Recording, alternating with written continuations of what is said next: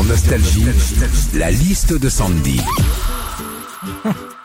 On va parler des champignons si tu veux. Et Philippe. oui, je sais pas, parce que c'est un peu intime.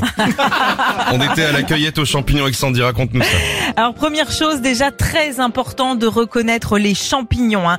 bien connaître leur nom aussi. Alors il y en a qu'on connaît bien sûr, genre le cèpe, le bolet, la girole, et il y en a par contre qu'on connaît moins, comme le phallus impudicus. Alors si vous préférez, c'est le phallus impudique, c'est un vrai champignon, je vous rassure.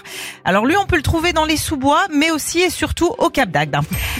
Attention aussi quand on va aux champignons, parce que j'ai lu le code forestier ce week-end, et d'après euh, l'article 163.5, quand on va aux champignons, on n'a pas le droit d'en ramasser plus d'un panier par jour. Bah, c'est normal. C'est interdit, sinon c'est euh, bah, en, en infraction.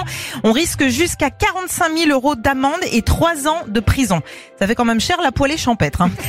Et puis quand tu vas aux champignons, ce qui est génial, c'est d'y aller avec les enfants. Ouais, ils adorent ça. C'est comme un trésor pour eux quand ils trouvent des champignons. Maman, regarde là, il y a une grosse girole. Ah non non non, ça c'est une merde de chien. Retrouvez Philippe et Sandy, 6h-9h sur Nostalgie.